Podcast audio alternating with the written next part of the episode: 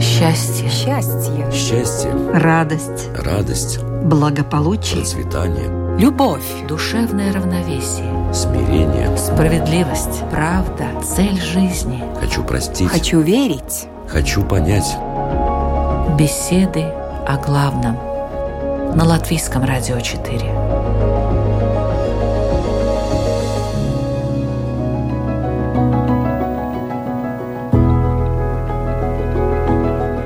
Здравствуйте, уважаемые радиослушатели! В эфире программа «Беседы о главном». В студии Латвийского радио четыре Людмила Вавинска.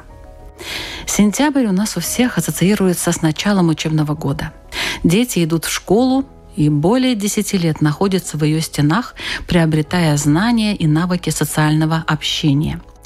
Но какая она сейчас, современная школа? Можем ли мы сказать, что она дает ученикам все, что будет необходимо им в жизни? Помогает освоить и понять этот мир и людей в нем живущих, учит думать, анализировать, делать выводы, вырабатывать свое мнение. Является ли главной проблемой школьного образования лишь заработная плата учителя? Или есть более глубинные вещи, о которых, к сожалению, никто не говорит? Что является главным в учебном процессе, без чего он не будет полноценным? Сегодня в «Беседах о главном» принимают участие последователь учения Адвайта Виданта, практикующий буддист Ансис Юргис Стабингис. Добрый день. Добрый день. Католический священник Дмитрий Артёмов. Здравствуйте. Добрый день. И так называемая свежая голова, юрист, адвокат, глава семейства и дедушка одиннадцатилетнего внука Юрий Лайвиньш. Здравствуйте. Добрый день.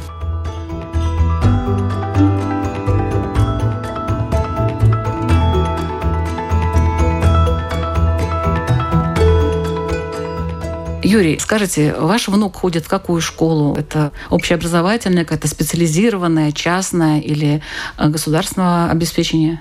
Недавно мы сменили ему школу. Он ходил раньше в гуманитарную гимназию, а теперь он ученик католической гимназии. Так, а что послужило причиной смены учебного заведения? Когда представилась возможность получить образование в католическом учебном заведении, а я узнал, что там, оказывается, преподают еще и отцы иезуиты, меня это весьма вдохновило, поскольку об иезуитском образовании я как-то наслышан в положительном плане. Я знаю, что это люди, которые обладают огромным нерастраченным историческим опытом. Они умеют его применять в любом обществе и на любом историческом этапе. Кроме того, они знают хорошо преподаваемый предмет, и, главное, они умеют работать с аудиторией. А вас не испугало, например, то, что они могут как-то в сторону религии постоянно в этой школе детей уводить? Нет? Во-первых, это не так страшно, как безверие. Во-вторых, у меня с Каримом происходят регулярные контакты. Это где-то минимум три раза Карим в неделю. Карим – это ваш внук? Да, это мой внук, совершенно верно. Минимум три раза в неделю, когда у него есть масса вопросов, и когда я могу объяснить ему то, что он, допустим, не понял раньше. Или провести сравнение между католицизмом и православием, которому я принадлежу. Так что нет, он достаточно развитой мальчик, и в одиннадцать лет уже способен сам делать свои умозаключения. То есть он тоже был согласен перейти в эту школу? Он не знал, что его ждет. Он просто это принял как решение своих родителей. Но то, что он мне рассказал, и то, что я там сам увидел, я ее посетил, конечно. Конечно, меня просто поразило и порадовало. А что вас поразило там? Умение работать с аудиторией. Это, конечно, мастерство. Нет, это... подождите, но вы только туда зашли, вы же не были учеником. Правильно. Меня пригласили на утреннюю мессу. И вот я вслед за классом, а там в классах по двенадцать человек, не по тридцать пять. Это оптимальное количество обучаемых относительно преподавателю. И вот я впервые увидел, как католический священник ведет занятие. Я бы так бы эту утреннюю мессу назвал. Это было занятие. Когда он, во-первых, сначала прочитал отрывок из Святого Писания, но не наставительным образом, а как рассказ. А потом стал спрашивать у детей, что вам тут стало понятно. И дети наперебой, он подходил с микрофоном каждому, ему на это отвечали. Это во-первых. Во-вторых, он сделал акцент на том, что творение добра является главным в их жизни, и предложил, ну, давайте сейчас вот обнимемся, пожмем друг другу руки. И тут даже взрослые стали, там не я был один взрослый, там было нас несколько, оборачиваться друг к другу, пожали руки, обнялись. И дети этим тоже очень активно занялись. Они были с самого утра настроены не для того, чтобы вспомнить вчерашние обиды и устроить драку, что, увы, было в прежней школе. А им было с утра сказано: подумай, какое добро ты можешь сделать этому человеку. Я не знаю, как подобные занятия происходят в православных учебных заведениях, но вот то, что я увидел там, настроено добро, меня очень приятно поразило. Уважаемый Ансис, ваши дети, насколько я помню, ходили в очень интересную школу Вышколы. И эта школа отличалась тем, что там большое внимание уделяли экологическому, скажем так, воспитанию, рассказам о том вообще, что такое природа, как ее надо беречь и так далее. Что произошло? Я понимаю, что вы детей своих забрали оттуда. Ну, там сумма причин. Там не одна такая, там поменялись учителя, и там атмосфера поменялась. И вы поняли, что это уже не то? Да, это не совсем то. А куда сейчас ваши дети ходят? А сейчас у меня трое детей. Один старший на домашнем обучении, ну то есть дистанционном обучении. А младшие две, два даже есть в Вальдорфской школе. Они там учатся. Но это же далеко от вас. Это далеко, да. Но поменяли место жительства, так что все возможно. Ну, та школа вас устраивает, которая да, сейчас... Да, это да, хорошая. Один год уже там проучились, и там очень нравится и хорошо. А что там хорошо? Вот что там, там нравится? Там все-таки немножко другое отношение к всему учебному процессу, к пониманию человека. Все-таки эти идеи Штайнера, они отличаются от того, как учат в общеобразовательных школах. Может быть, тогда я сейчас обращаюсь к католическому священнику Дмитрию Артёмову. Как вы считаете, вот эта идея в школе, она должна быть какой-то или нет? Вот я смотрю, одна есть идея в католической школе, и вот еще в одной школе, да? То есть какая-то идея должна быть объединяющая, не знаю, как бы возвышающая, что ли, вот что-то, к чему тянутся все вместе, учителя и ученики. Или это, в общем-то, может быть просто такая государственная программа, которая дает знания? Но все зависит от того, как мы понимаем школу. Если это всего лишь институция, которая передает знания, такая механистическая, скажем так, идея. Но тогда, конечно, нет. Но я думаю, что школа — это нечто большее, чем просто место, куда кто-то приходит, чтобы просто почерпнуть определенный объем знаний, сдать экзамены и вылететь в жизнь. И поэтому, да, это огромное богатство, что у нас есть разные школы с разными идеями. То есть сама функция школы — это не только передача знаний, но это и воспитание в какой-то степени, помогая в этом родителям, естественно. Плюс это определенная социализация. Плюс здесь мы можем сказать, что еще школа передает какие-то ценности, на основании которых ребенок будет строить свою жизнь в будущем, на основании которых он будет принимать решения. Поэтому, конечно, школа — это институция, которая передает нечто большее, чем знания, которая также формирует мировоззрение. Так это можно было бы назвать. То есть школа — это не просто школа в обычном нашем понимании, когда это просто здание, в котором там сидят ученики и там учебники читают. Ну, конечно, реальность намного сложнее. А как вы оцениваете современную школу? Ну, в общем и целом, да, если не брать отдельные случаи. Дело в том, что мой последний контакт со школой — это когда я закончил университет, когда у меня были педагогические практики. То есть как выглядит сегодняшняя школа, я не могу сказать. Единственное, на основании чего я могу судить, это разговоры с учителями и учениками. И нужно сказать, что гамма мнений, она очень широка. С другой стороны, я убежден в том, что если в школе есть люди, которые стараются делать что-то большее, чем просто передача знаний, для которых воспитание — это не просто профессия, я бы использовал такое слово, как призвание, то такая школа идет вверх.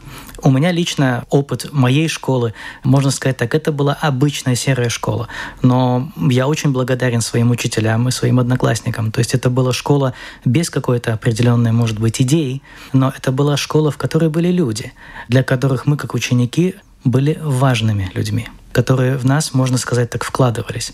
Поэтому я думаю, что современная школа, так это мое мнение на основании того, что я вижу, остается тем же самым местом воспитания, местом передачи ценностей. Конечно, меняются подходы, меняются люди и так далее.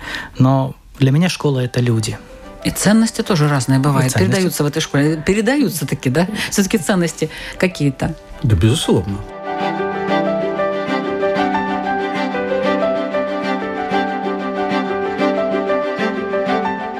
правильно было сказано уважаемыми собеседниками, что самое главное – это не то здание, не какая-то абстракция, это конкретные люди, которые даже среднюю школу для тебя могут превратить в праздник. Но вот эти люди, они вообще откуда берутся? Учителя из нас, это наши соседи, наши родственники, наши, это тоже из нашего общества. Они ниоткуда не приходят из неба или из-за границы. Они здесь живут и здесь работают. И в этом и есть эта проблема, то, что это качество нашего образования по-большому очень-очень соответствует качеству всего общества. То есть, если так массово посмотреть, это лучшая школа, которую мы способны сейчас сделать. Есть некоторые исключения, там частные школы или школы католические или какие-то другие, которые не государственные. Но это исключение. Там или очень энтузиастические родители, которые это продвигают, или какие-то другие соображения. Но по большому, ну вот эта образовательная система, она устаревшая, но мы не как общество массовое, мы не способны создать что-то новое, потому что требует радикальных изменений во очень-очень многих плоскостях и политической воли менять коренным образом образовательную систему. Ну, не, не созрели еще. Во-первых, у нас все время происходят какие-то изменения в школьной системе. Такие маленькие. Реформы, реформы, да, да, да, реформы. Маленькие. Потому что так жить нельзя. Нет такой визии. Вот сделаем, как в Хонконге, сделаем, как в Финляндии. Ну, вот такой визии, такой смелости. Ну, вот давай будем первыми или постараемся хотя бы. Ну, вот и так и тянем. С маленькими реформами что-то поменять, что-то перестроить. Ну, то есть современная школа – это что? Это очень широкое понятие. Это очень широкое. Там, ну, это нельзя одним словом сказать. Современная как должна быть или современная как есть сейчас? Как есть, как есть, я спрашиваю. Как есть, это жалкое зрелище. Ой, жалкое. Ой-ой. Хорошо, а где же тогда детей-то учить? Ну, я говорю, это лучшее, что у нас есть. Это лучшее, на что мы как общество способны, по-большому. Это то же самое. Лучшее, на что мы способны, ну, скажем, то же самое, что кушать. Знаем, есть органическая пища, есть христиане, которые выращивают. Но по-большому, как общество, вот дешевые зарубежные пластмассовые помидоры, это сойдет. И такие же знания. И да. такие же знания. И такие да. же знания у детей. Да. А вот отношения между учителем и учеником. Вот сейчас говорят, очень много проблем в этом. Не слушаются, шумят и так далее, не уважают учителя, даже оскорбляют его. Это вообще от чего зависит? Это, с одной стороны, можно сказать, вот, вот этот протест учителей, вот это, который сейчас происходит, это по большому отношение общества, политиков и власти к институту учителя, как его оценивают. Кто ты такой учитель? А, только учитель, а как ты проживаешь? Откуда ты деньги берешь? Ну вот это отношение, что учитель — профессия, которая потеряла свой престиж, и по ряду причин, там нет одной такой. Но это исторически это проблема, которая накапливалась очень долгое время. И если родители не относятся к уважению к учителям, то что ожидать от детей? Ну, скажем, я помню, вот из школы такой один момент. Это учение на что-то другое. Это был один европейский или латышский тренер, поехал в Японию учить японскую какую-то команду по хоккею.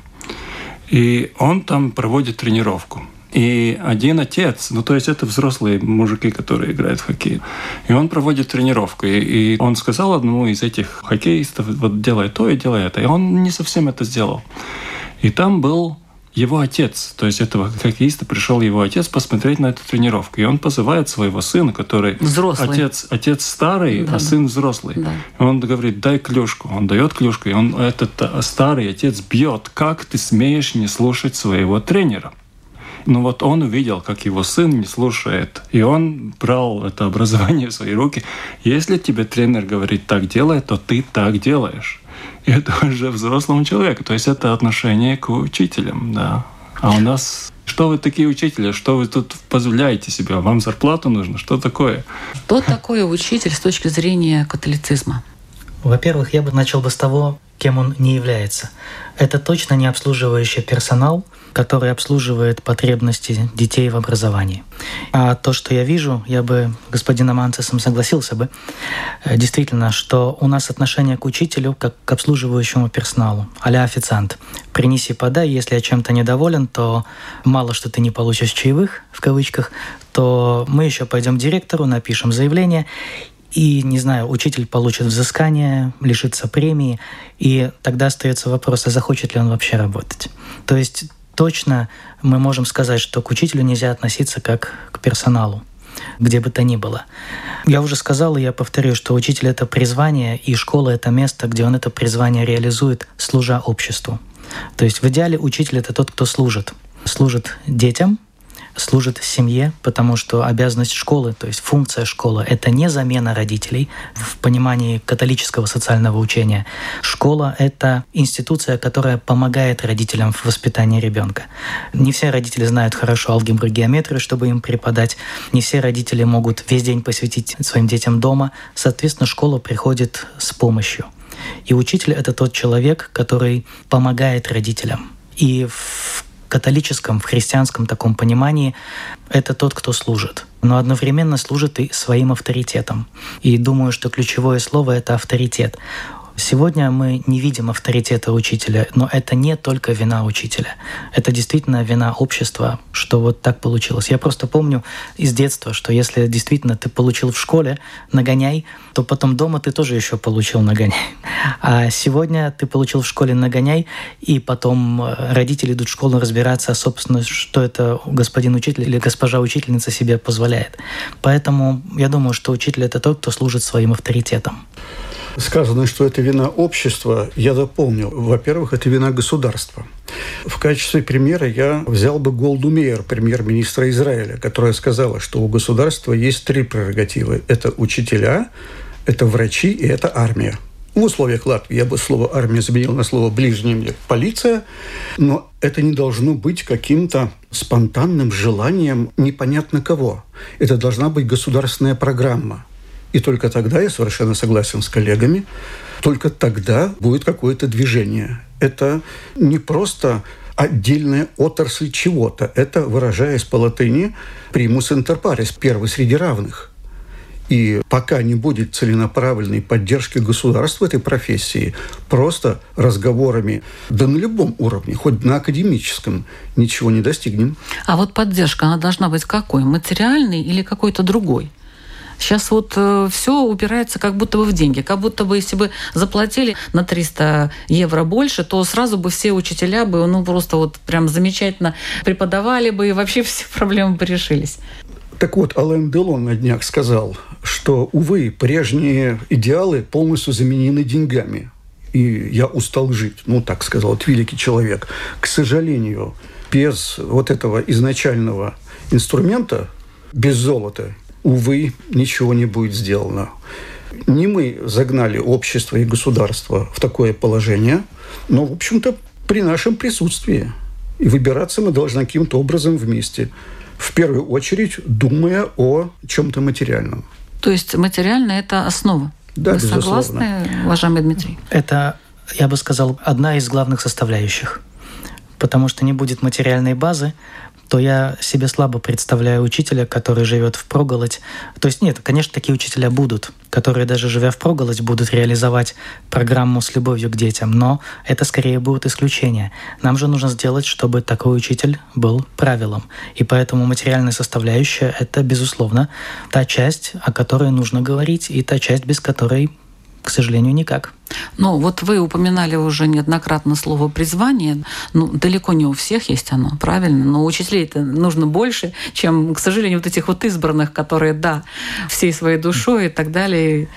Поэтому система приготовления учителей должна быть также такой, которая, скажем так, побуждала бы студентов, которые планируют быть учителями, открывать в себе эти идеалы, ставить себе определенные цели, строить реализацию своей профессии как призвания, опираясь на определенных ценностях. А вы заметили, Ансис, что нет у нас уже педагогических вузов-то?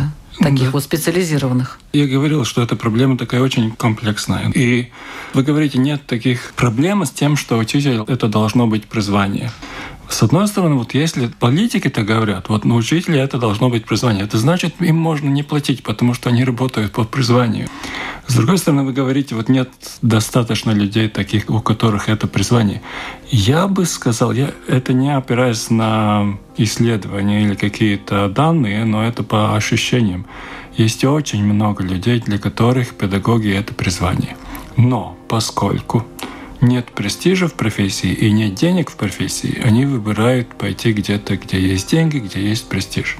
И они с этим своим призванием, они как-то засыхают или... Остаются в таком латентном да. варианте. Так что это ну, и с одной стороны, и с другой.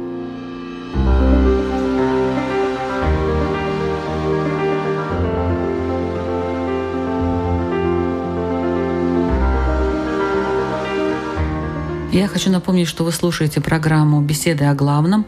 Сегодня мы обсуждаем школу современную и возможную, которая может быть, где и чему должны учиться наши дети. В разговоре участвуют католический священник Дмитрий Артёмов, последователь учения Адвайта Виданта, буддист Ансис Юргис Стабингис и свежая голова, юрист, адвокат, глава семейства, дедушка одиннадцатилетнего внука Юрий Лайвиньш.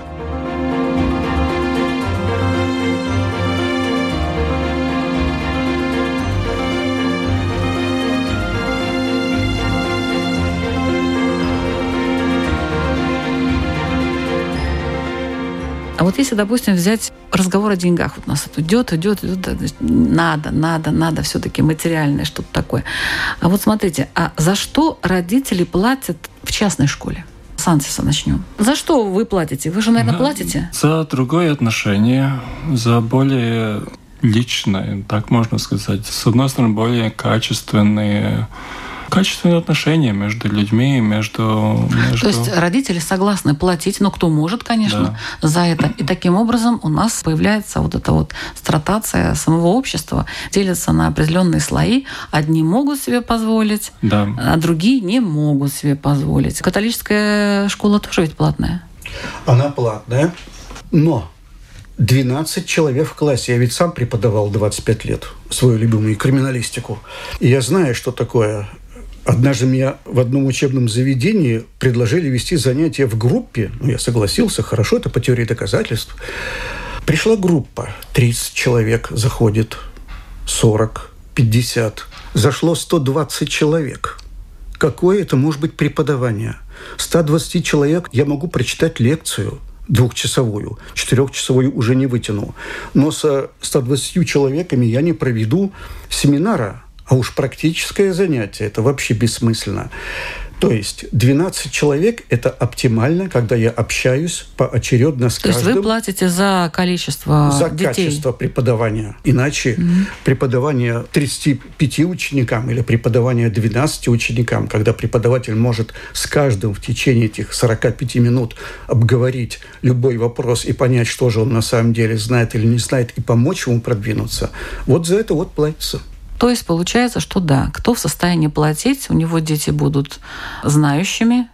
Не совсем так. Нет? Ну, не совсем так. Есть и знающие и будут, но, но как-то вот это качество отношений, качество. Потому что одна вещь — это ну, чисто вот этот предмет, там, физика, химия, там что-то такое. Другое — это отношения между учителем и учеником. То есть насколько внимание, насколько можно уделить, насколько, вот, вот как коллега говорит, вот сколько времени можно уделить.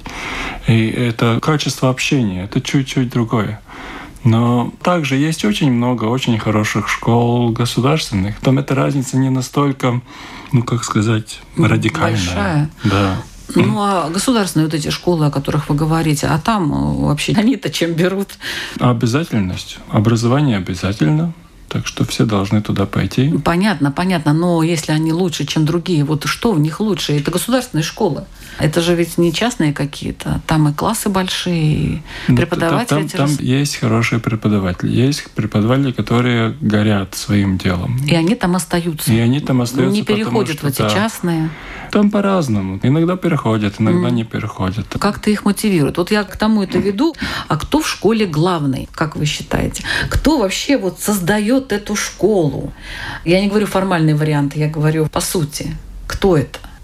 Я об этом уже говорил, но я повторю, что если школа — это, скажем так, институция, которая помогает родителям, то я думаю, что очень большая ответственность лежит и на родителях. Почему? Потому что родители воспитывают детей согласно своему мировоззрению, передают им свои ценности.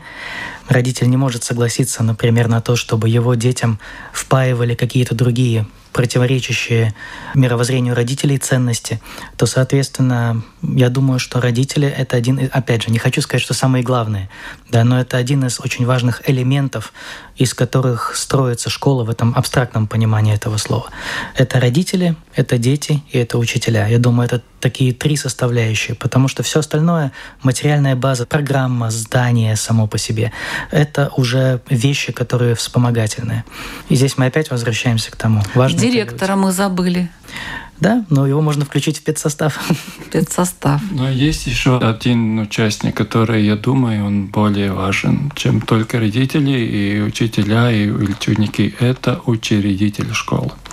Учредитель школы, там, скажем, вот церковь есть, вот она учреждает свою школу. Или есть какое-то общество, которое делает. У этого общества или у этой организации, или по большому, большинство школ это или самоуправление, или государство.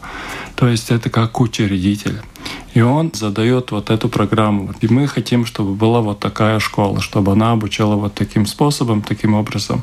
В некоторых школах это есть родители, но не родители, а вот это родители как учредители. То есть родители создают школу. И не все родители, но туда заходят в эти учредители, которые говорят, вот мы хотим, вот, чтобы было вот такие ценности. И упор вот на это, и на это обратили внимание. Вот это создается. И под это подыскиваются учителя, помещение, материальное обеспечение и все такое. Так что этот учредитель, он такой тоже очень важный участник. Насколько легко создать вообще школу? Это же ведь очень сложно, мне так кажется. Когда здесь была эта эпопея с ковидом, да, и там учителя заставляли делать прививки, и там было много учителей, которые не хотели это, то там родителя и учителя, по-моему, они создали новую школу. Потому что сказали, вот так мы не согласны, мы будем по-новому учиться. Так что это, в принципе, возможно. Раз они есть, раз есть частные школы, то, очевидно, это возможно. Это наши же коллеги, соседи, они это сделают. Так что это, я не знаю, юридических там всяких или, или административных вопросов, но это возможно. Только институция, которая создает, или группа, которая создает, должна быть действительно, возьму это слово в кавычки, мощной. То есть иметь огромную мотивацию, иметь видение, какая школа должна быть, и я думаю, что иметь определенную материальную базу. Без материальной тоже никуда, в чистом поле учиться не будешь. Поэтому да, возможно, но тут должна быть большая мотивация у учредителя хотеть это сделать и иметь видение, как я хочу, чтобы это функционировало. Ну а есть возможность как-то поменять внутри школы что-то? Как вы думаете? Вот э, уже существует школа, но вот какая-то группа родителей, допустим, она считает, что там мало уделяется внимания тому же духовному развитию, например. Хотя этого нет в программе. Ну, на самом деле в школах очень многое зависит от директора, это правда. Потому что наш опыт э, в Даугавпилсе показывает, что есть школы, куда, например, на первое сентября священник даже приглашается и даже дают ему возможность произнести определенную речь. И есть школы, где директор, например, говорит, абсолютно нет, школа светская, что здесь ксёнз будет делать. Поэтому, да, все зависит от директора, от диалога, от э, того, как договорятся и так далее. Опять же, человеческие отношения, мотивация и так далее.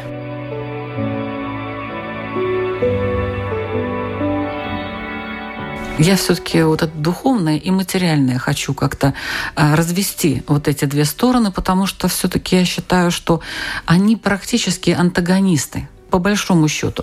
Приведу пример по школам. Вот была простая школа, не буду называть ее номер, была простая школа, пришел новый директор и решил ее сделать передовой, но в своем понимании. То есть он начал собирать с родителей какие-то деньги, но объяснил им, зачем это надо, родители поняли, да.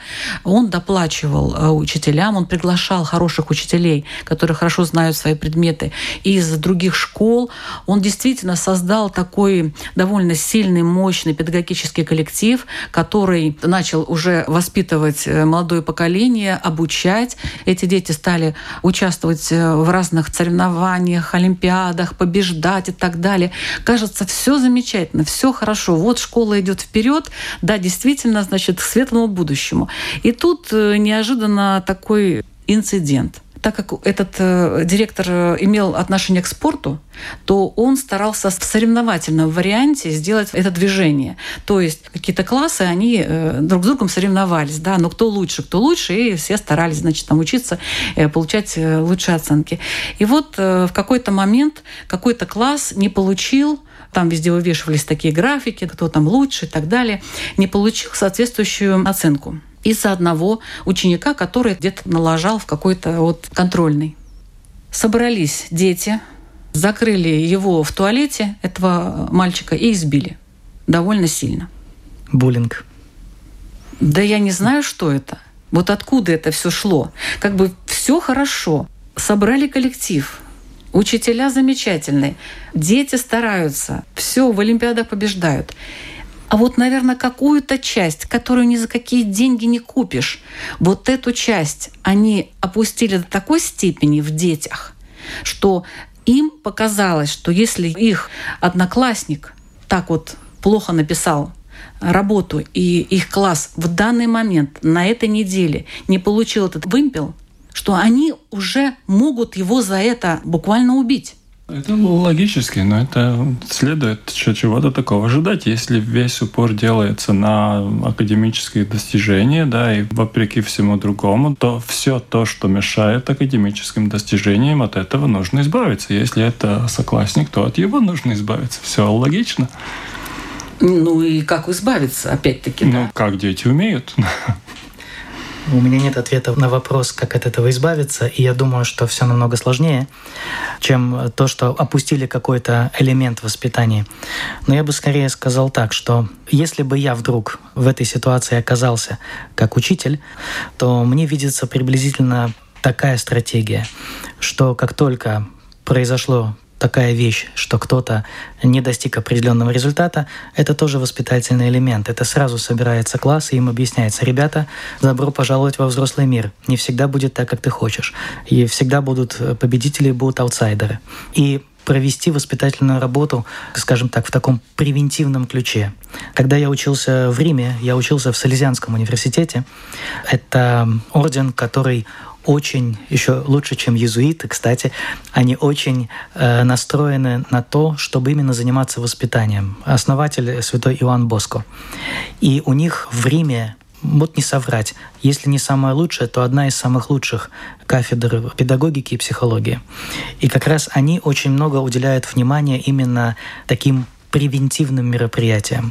То есть мы можем предвидеть, что будет вот такая вот ситуация, и мы это тоже включаем в процесс воспитания. У нас даже был предмет, который так и назывался «Система превентива». Тому даже переводить не надо.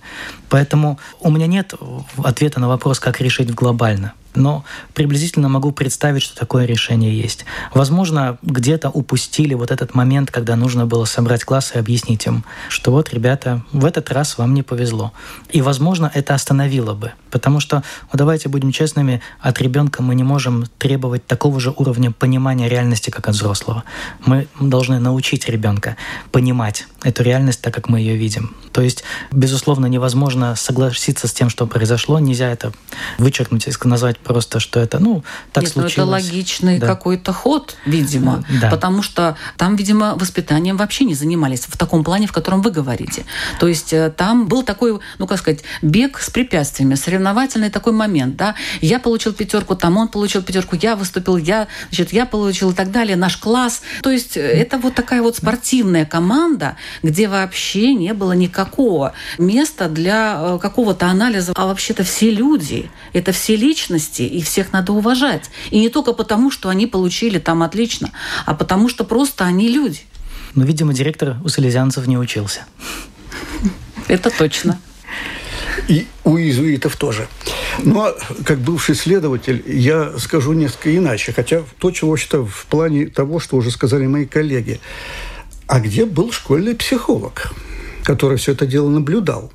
Я боюсь, что школьный психолог имел веду только работу с одним конкретным учеником, который провинится, его к нему приведут, ему он погрозит пальцем, ай-яй-яй, и что-нибудь, может быть, еще встретится с родителями.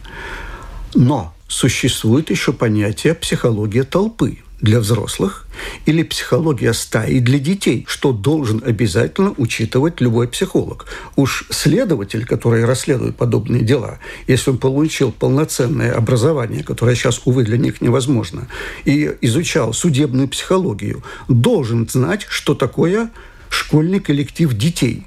Он должен ориентироваться в вопросах врожденной жестокости детей, которая базируется на их боязни оказаться вне своего социума. Если кто-то предложил идти кого-то избить, то мне страшно не пойти и тоже не ударить, потому что тогда я окажусь вне этого коллектива. И эти вопросы должны быть в центре внимания того человека, который получает свои деньги в школе за решение психологических вопросов. Вот опять деньги в школе. Представьте, психолог в такой школе. Да ему там директор скажет: слушай, не лезь. Видишь, класс, вот у него показатели хорошие, не лезь, они там сами разберутся. Дело тут глубже. Я хочу привести к тому, что в школе не должно быть только формального обучения знаниям. Это должно быть более глубоко. Это воспитание должно идти изнутри, причем каждого человека, и родителя, и педагога, и даже школьника. Он внутри себя должен развивать, вот растить этот цветок души и не заниматься внешними вот этими показателями, а внутри. Вот что я все время вот хочу вас сбить с этого, с этого материального, потому что, ну да, ну, ну заешьтесь вы этими деньгами в конце концов. Все равно вы лучше от этого не станете. Это не связанные вещи, просто не связанные вещи.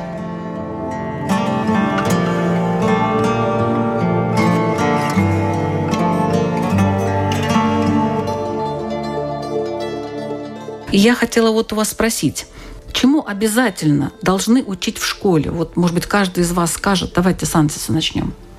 В идеале. Не перечислять да. там список, а хотя бы три главные. Подумайте, Ансис. Может быть, вы знаете уже, Дмитрий. Я надеялся, что я еще подумаю. Ну ладно. Дело в том, что... во-первых, вопрос, между прочим, был. Да, здесь. Конечно. Я об этом тоже думал. Опять же, я хотел бы вернуться к тому, что я говорил в начале, и я бы это снова повторю. Школа не только передача знаний. Школа также это передача ценностей.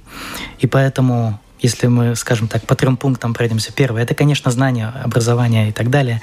Второе – это определенные ценности.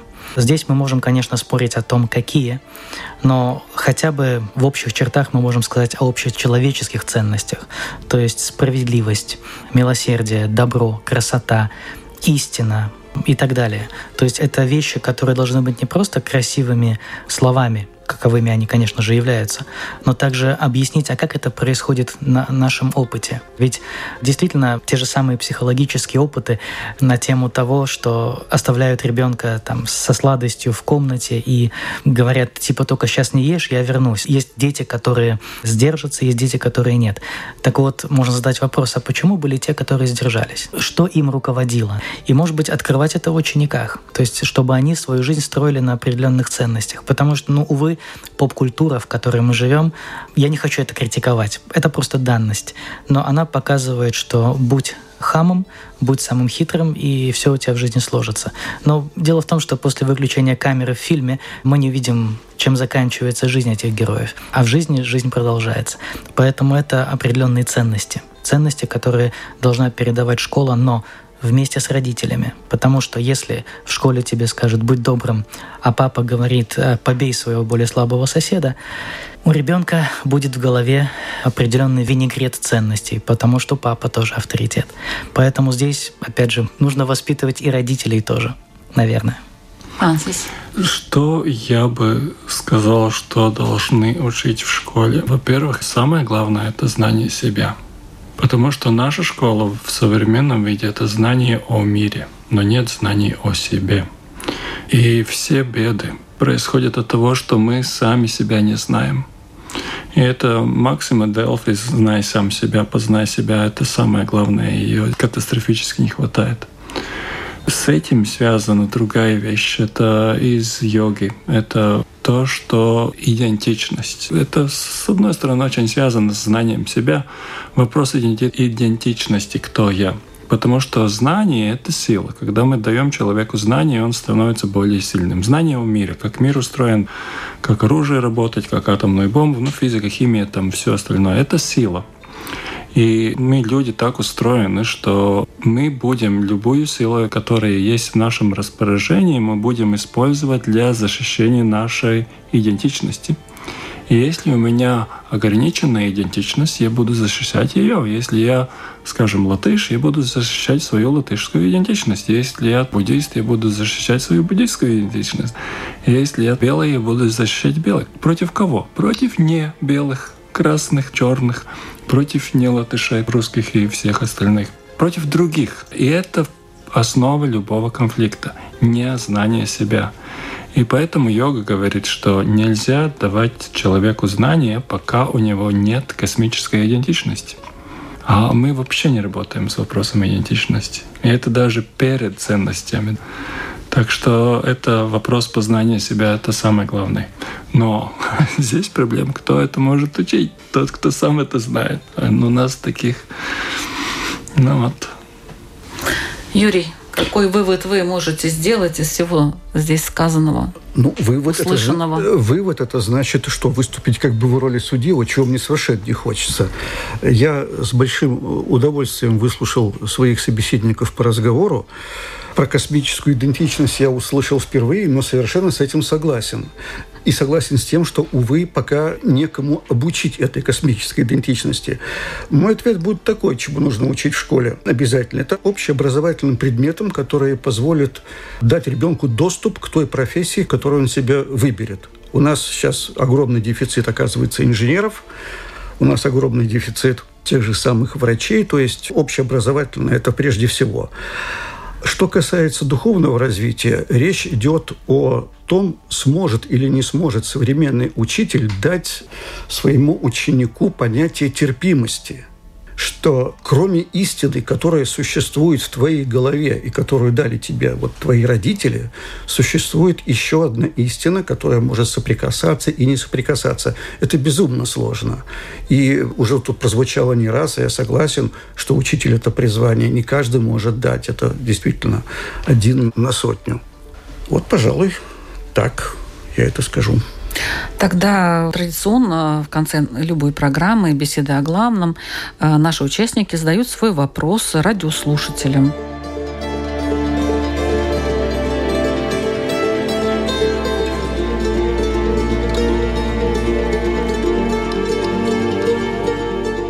Но мой вопрос, что нового вы, взрослые, сейчас выучили, научились за последнюю неделю? Спасибо. Этот вопрос задавал последователь учения Адвайта Виданта Ансис Юргис Стабингис. А теперь свой вопрос задаст. А давайте вот с Юрия Лайвиньша. А самое интересное, что у меня нет вопросов к тем людям, которые нас сейчас слушают. Дело в том, что я сам сейчас нахожусь как бы в их шкуре, угу. поскольку отвечаю в известной мере за образование своего внука. Так что я сам готов вопрос выслушать. И подумать а, над да, ним. А кого-то поучать или «а ну-ка скажи ты мне, что-то там достиг, что-то постиг». Mm. Да дай Бог вам, люди, удачи в воспитании и образовании ваших детей. Пожелания от него. Спасибо.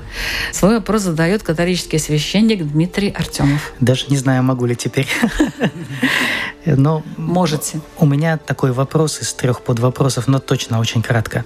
Мы всегда, все фактически в нашей жизни были учениками и в какой-то степени остаемся учениками всю нашу жизнь.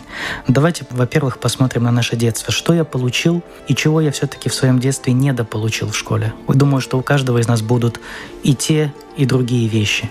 Во-вторых, если я чего-то недополучил, как я могу это компенсировать сегодня, когда я более взрослый, более умный, у меня больше возможностей? И, наконец, третье. А теперь, что я могу передать тем, кто младше? Чему я могу научить? Спасибо вам за участие, спасибо за вопросы. Я думаю, что они очень интересные и полезные. Ну и у нас такая оригинальная программа, правда? Мы не просто там обсуждаем, как повысить зарплату учителям. Беседа о главном. Ведущая Людмила Вавинска. Всего самого доброго. Счастье. Счастье. Счастье. Радость. Радость. Благополучие. Процветание. Любовь. Душевное равновесие. Смирение. Справедливость. Правда. Цель жизни. Хочу простить. Хочу верить. Хочу понять. Беседы о главном. На Латвийском радио четыре.